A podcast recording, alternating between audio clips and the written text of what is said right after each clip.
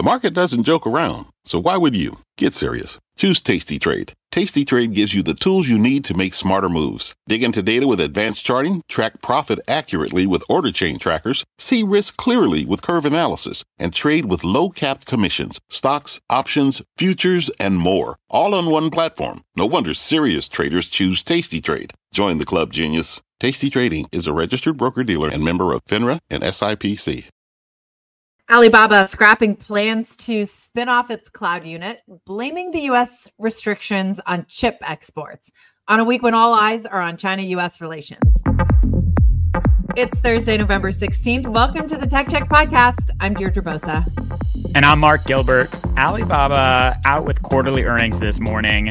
Actually, a pretty strong report. Sales and profit beating estimate, but it's their change in corporate strategy, D, that's getting investor focus today. Yeah, and Mark, it feels like a long time since Alibaba traded on fundamentals, right? It's really seen as this proxy for China US relations. And today, more than ever, it's a reminder that some of these issues, especially economic, technological, that they will continue to play out despite this week's meeting when both sides, you know, President Biden, President Xi met here in San Francisco and they tried to signal a thaw in US China relations. I mean, a lot of the talk today has focused on Xi Jinping's warm reception here, and it's playing well over in China as well. The standing ovation that he got from business leaders.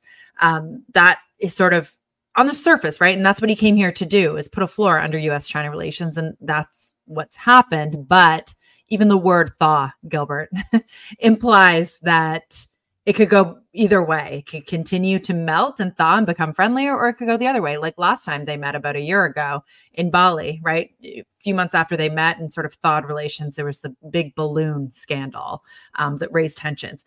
So, what's happening now with Alibaba is interesting because it sits right in the middle of those relations. It had announced starting last year a plan to break up its business into six different companies. Wall Street loved that move, Mark.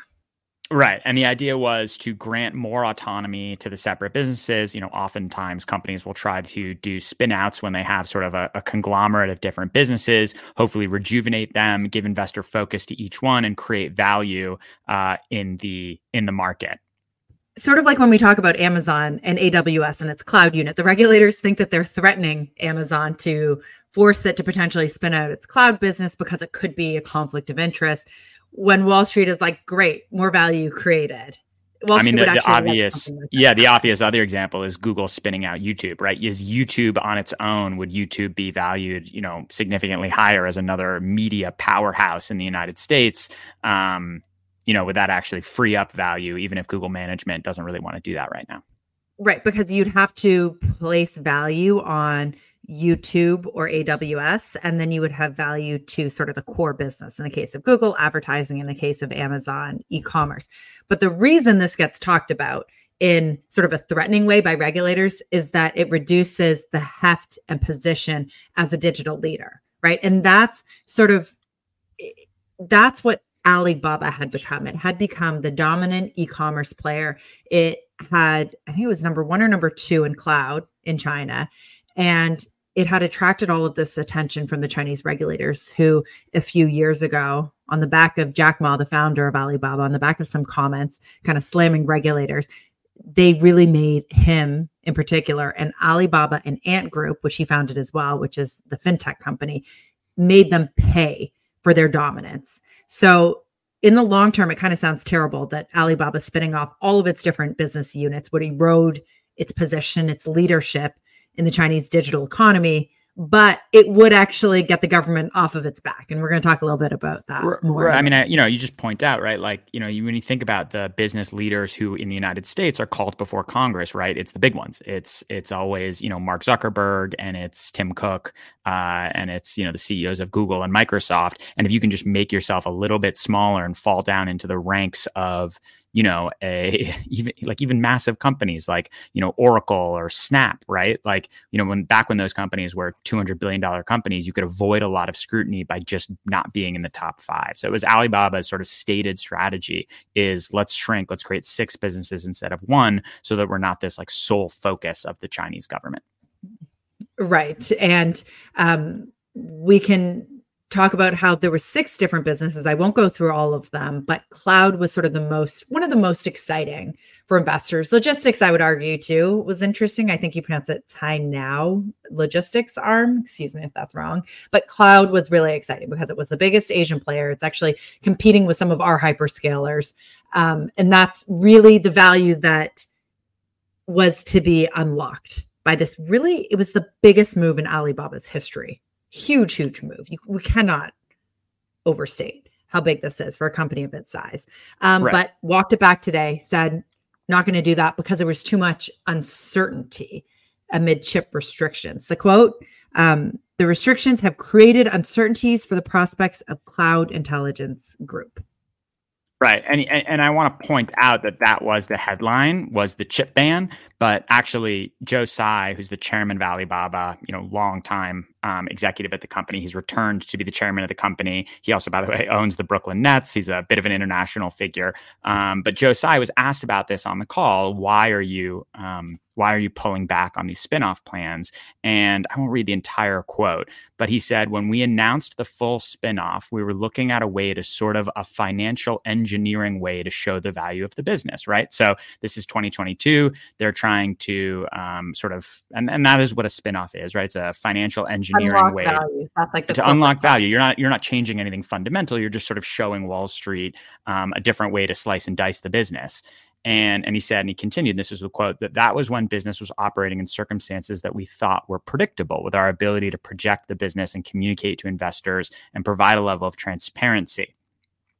But the quote goes on, the circumstances have changed.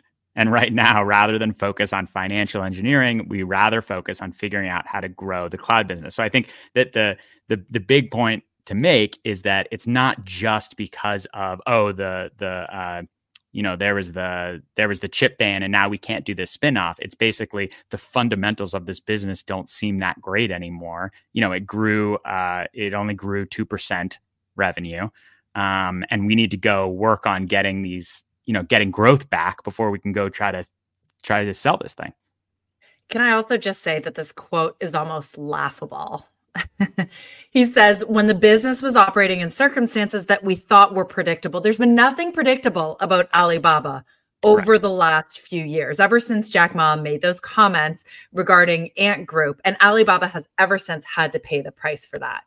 And when he when he said it was predictable, I mean, we didn't even know that the government crackdown had ended. And to say now that you know things have changed things are always changing and i guess that's what i would say too is part of being a chinese company you never know when the ground is going to move from beneath you but you touched on something mark the fundamentals right? And that's like it's kind of shining a light on the fundamentals. I said at the beginning of this podcast that alibaba hasn't operated on fundamentals in so long. Unfortunately this move is now putting a spotlight on those fundamentals which which aren't great. I mean the stock right. is down 8% today yeah, stock's down eight percent. Cloud growth I mentioned is is anemic, right? Two percent year over year. I mean, two percent cloud growth is not great when you look at at historically um, Amazon, Google Cloud, and Microsoft are able to grow in the you know twenty to thirty percent range. Some quarters even more than that. Yeah, this even makes Amazon's latest twelve percent cloud growth revenue growth look pretty good. Um, the other thing though is that Alibaba's in this really difficult position in that it's a Chinese cloud company, and when tensions are rising Chinese companies who would like to operate here in America don't want to be seen as holding all of their data and information on Chinese cloud providers. So TikTok is the best example of that. Um, lawmakers talk about banning TikTok altogether here in America. The last thing you want is to be running TikTok on the Alibaba cloud. So remember, they moved it to Oracle, and that was a big right. loss. They, right. They I think there's that. It was it was not talked about on the call, and, and, I think it will remain to be seen how this can be reported out. But it's another um, you know open possibility that the Chinese government didn't like the idea of the cloud unit you know being listed on a on a U.S. exchange uh, with all of this data that belongs to Chinese consumers, uh, you know, accessible to American investors. So I think that there may have been some some sensitive sensitivity there. We might never never know sure, for sure. And side note as well, um, Huawei has sort of been this quiet, stealthily growing its cloud business, right? And the Huawei Communist Party connection um, feels a lot more secure than the Alibaba ones, right? Because, you know, ever since Jack Ma became this persona non gratis. But okay, 8% today, 9%, I think last time I looked, is nothing. You have to zoom out and look at just how badly Alibaba has suffered over the last few years. This was one of the biggest companies in the world. I mean, it was almost on par with some of our mega cap tech giants. At one point at its peak, it was it had a market cap of more than 800 billion dollars. Today, it's just over 200 billion dollars. And like we've been saying, a lot of that was attributed to the Chinese government's crackdown on tech, but there have been cracks along the way in the fundamentals as well. We mentioned a few of them, but another one that we've talked about lately too is Pinduoduo. That is another Chinese tech giant that has managed to just make such huge inroads in Alibaba's core e-commerce. They own Temu, right, which we've talked about. We did a deep dive on our weekly piece on how it's just been gaining American consumers, but it's also just done a really good job in capturing Chinese consumers too back home. Right. I would just add that that uh, so that's Pinduoduo, which is publicly traded. There's also Shein, which makes low cost um, apparel, and the information had a story that that uh, Shein is still showing huge growth.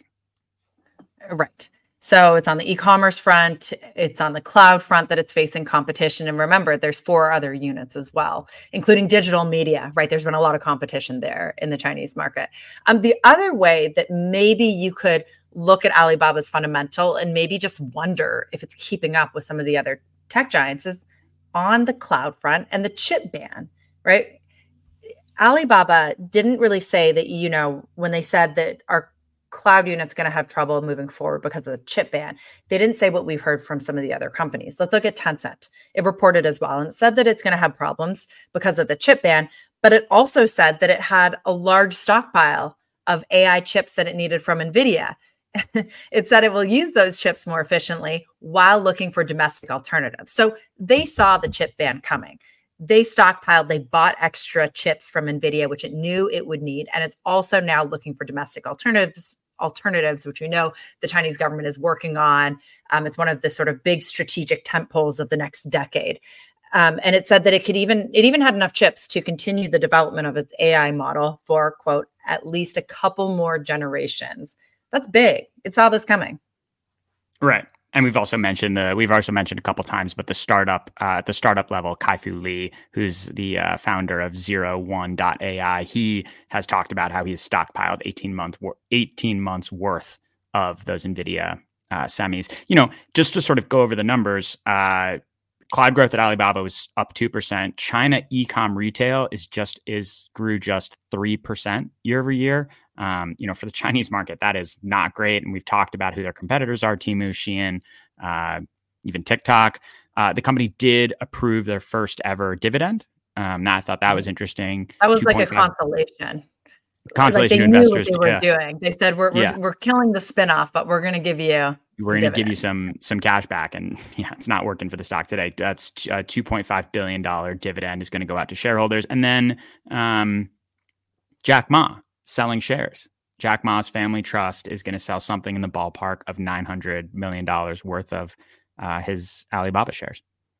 You have to wonder if some of these fundamental cracks have been emerging ever since Jack Ma took a step back. Not just him, but Daniel Zhang. He was CEO of Alibaba and he um, was, I think he was supposed to lead the cloud company, right? Um, so he he was going to step back too and you just have to wonder who's the leadership at this company? Who's running it day to day? They're not well-known people like jack ma and daniel jung at least to americans let me say. Yeah, but those was, growth uh, numbers was, too it was eddie wu's first uh, first conference call as ceo point that out. Thank you.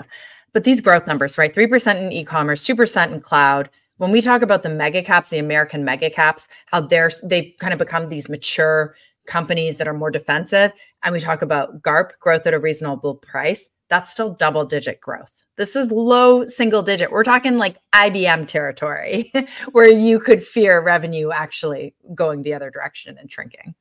Yeah, let's let's shift gears a little bit. So D, you were in the field yesterday. You were at that AI summit in San Francisco hosted by Eric Newcomer.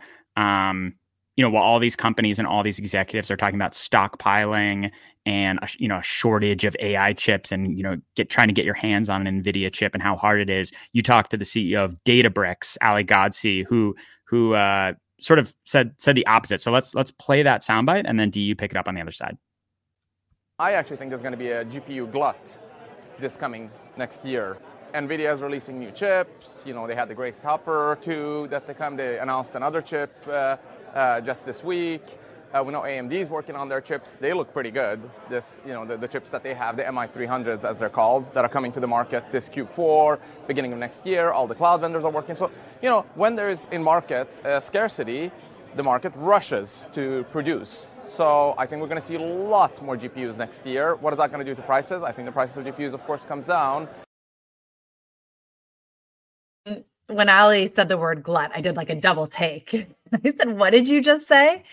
And he explained it really well. He said Nvidia has new chips coming out. AMD um, is working on their own chips, and though it's true, the whole industry is trying to figure out a way to get more chips that they can use in generative AI development. And it's just something that I hadn't heard yet. Everyone is still talking about scarcity. I spoke to someone else last night who's who's raising money in this environment um, with a generative AI company, and the first thing she told me about was access to H100s. I said, "Well, I spoke to someone today who talked about a glut," and she said she also did a double take. She said, "What? No, no, no, no, no. That's not the story." everyone's looking for these things. And Ali's a really smart guy. Um, Databricks is seen as, you know, potentially running the infrastructure for the generative AI shift. He did a big acquisition. I, he did a few acquisitions this year, but a big one, which was Mosaic ML um, in the generative AI space. And he himself has stockpiled a certain number of NVIDIA H100s, as they're called. These are, you know, the chips everyone wants to put their hands on. Said he was just going to sit back now to see how this plays out. I think you and you also brought up a really interesting point to me that also made me to, you know think about this further, which was how much of startup valuation is being driven by the cost of these chips, right? So instead of looking at the business fundamentals, these companies are coming to an investor, to a you know an Amazon or a Sequoia or whoever, and saying, "Hey, um, I need a three billion dollar check because I need to go buy three billion dollars worth of these Nvidia chips. And the investors turning or around and saying, "All right, well. Yeah, they're they're saying, all right, well, you want three billion dollars, then I mean, I, I guess I'll take uh, you know ten percent of your company, and there's a thirty billion dollar valuation, you know, in a snap. It's just the, the, the yeah, the, high costs are really what's are, the high costs are really what's creating the valuation. The valuation is not creating the cost. Yeah, and, and he talked about this and he said that this if there is a glut, that's certainly going to affect startup valuations in the space, even at the very top. OpenAI and Anthropic and it makes you wonder. He brought up the idea who's going to be the AltaVista and the AOLs of this space? We don't know. He had this really um, good point where he said back in 1999, if you asked him who was going to develop the internet, he said, well, that he said at the time, he would say, well, that's easy. It's Cisco, whoever's developing routers, whoever has control of that space. And we know that's not how it worked out. Said at the time, he could have never imagined a Twitter, a Facebook, et cetera, et cetera. And Cisco is one of these companies I love to talk about because it's remained a really important tech company, but there hasn't been any additional value created. It's not Amazon. People like to point to Amazon and say that it was losing money for so long and it went on to um, create trillions in billions and billions and a trillion dollars in market value. But some companies just don't go on and do that. You can be you don't have to be a pets.com and you don't have to be an nvidia. There were many or sorry an amazon. There were many ciscos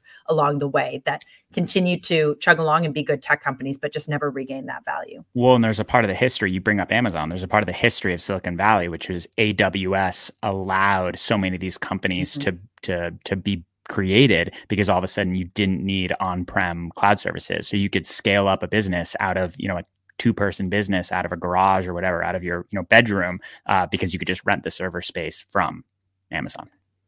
Yeah. Well, this will be a story we'll definitely continue to track. Um, I'm just so fascinated by this idea that there could be a chip glut, and I want to dive into how that could happen, Mark. So look out for that from us. Last thing I want to mention dinner last night. I oh yeah, there. I was gonna. I was, but yeah, dinner dinner in San Francisco. You mentioned Xi Jinping uh, sort of headlined this dinner with a bunch of American CEOs on the guest list. Uh, you know, I, I, think this was a pretty expected list. It was Apple CEO Tim Cook, it was Elon Musk, it was Steve Schwarzman, uh, Marc Benioff was there, of course. You had the CEOs of Boeing, FedEx, Visa, Ray Dalio was there. Um, who else? Albert Pfizer, Mastercard, and BlackRock's Larry Fink. Larry I, Fink. I, think that that's sort of an expected list, but I, I do agree that the big headline was sort of the, the softening, the rounds of applause. Uh, President Xi Jinping's emphasizing that China wants a partnership with the United States, uh, quote, win win relationship. I was talking to someone, a Chinese source of mine, who was at the dinner last night, and he's on the Chinese side, kind of with the delegation. I said, you know, what was the tone in the room? And he said that Musk was bullish, the Pepsi CEO was also bullish, but the guys like Dalio and Schwarzman, he said they were more fixated on China's unforced errors and shocked almost by how effective the US campaign to dissuade capital and companies from going to China has been. And I thought that was really interesting color from the ground, especially from someone on the Chinese on the Chinese side. Yeah. I think uh, it'll be really interesting to watch, and we'll continue to be on top of this. I promise tomorrow we're not going to do U.S. China relations again. We've done it for like a week straight. Oh. Tomorrow we're going to do a different story. Now that now that you said that, we'll we'll see. yeah, we'll see. Yeah, there's going to be some big headline. But stay with oh, us. But we do, we, we do. Hold on, we do have our weekly tomorrow, so make sure you tune in for that. This is a good one. We talk about something we've been talking about this week as well, but just dive into how mega cap tech is sort of displacing your typical tech investors and creating this virtuous circle for them involving their cloud units. So keep an eye out for that. We'll talk to you tomorrow.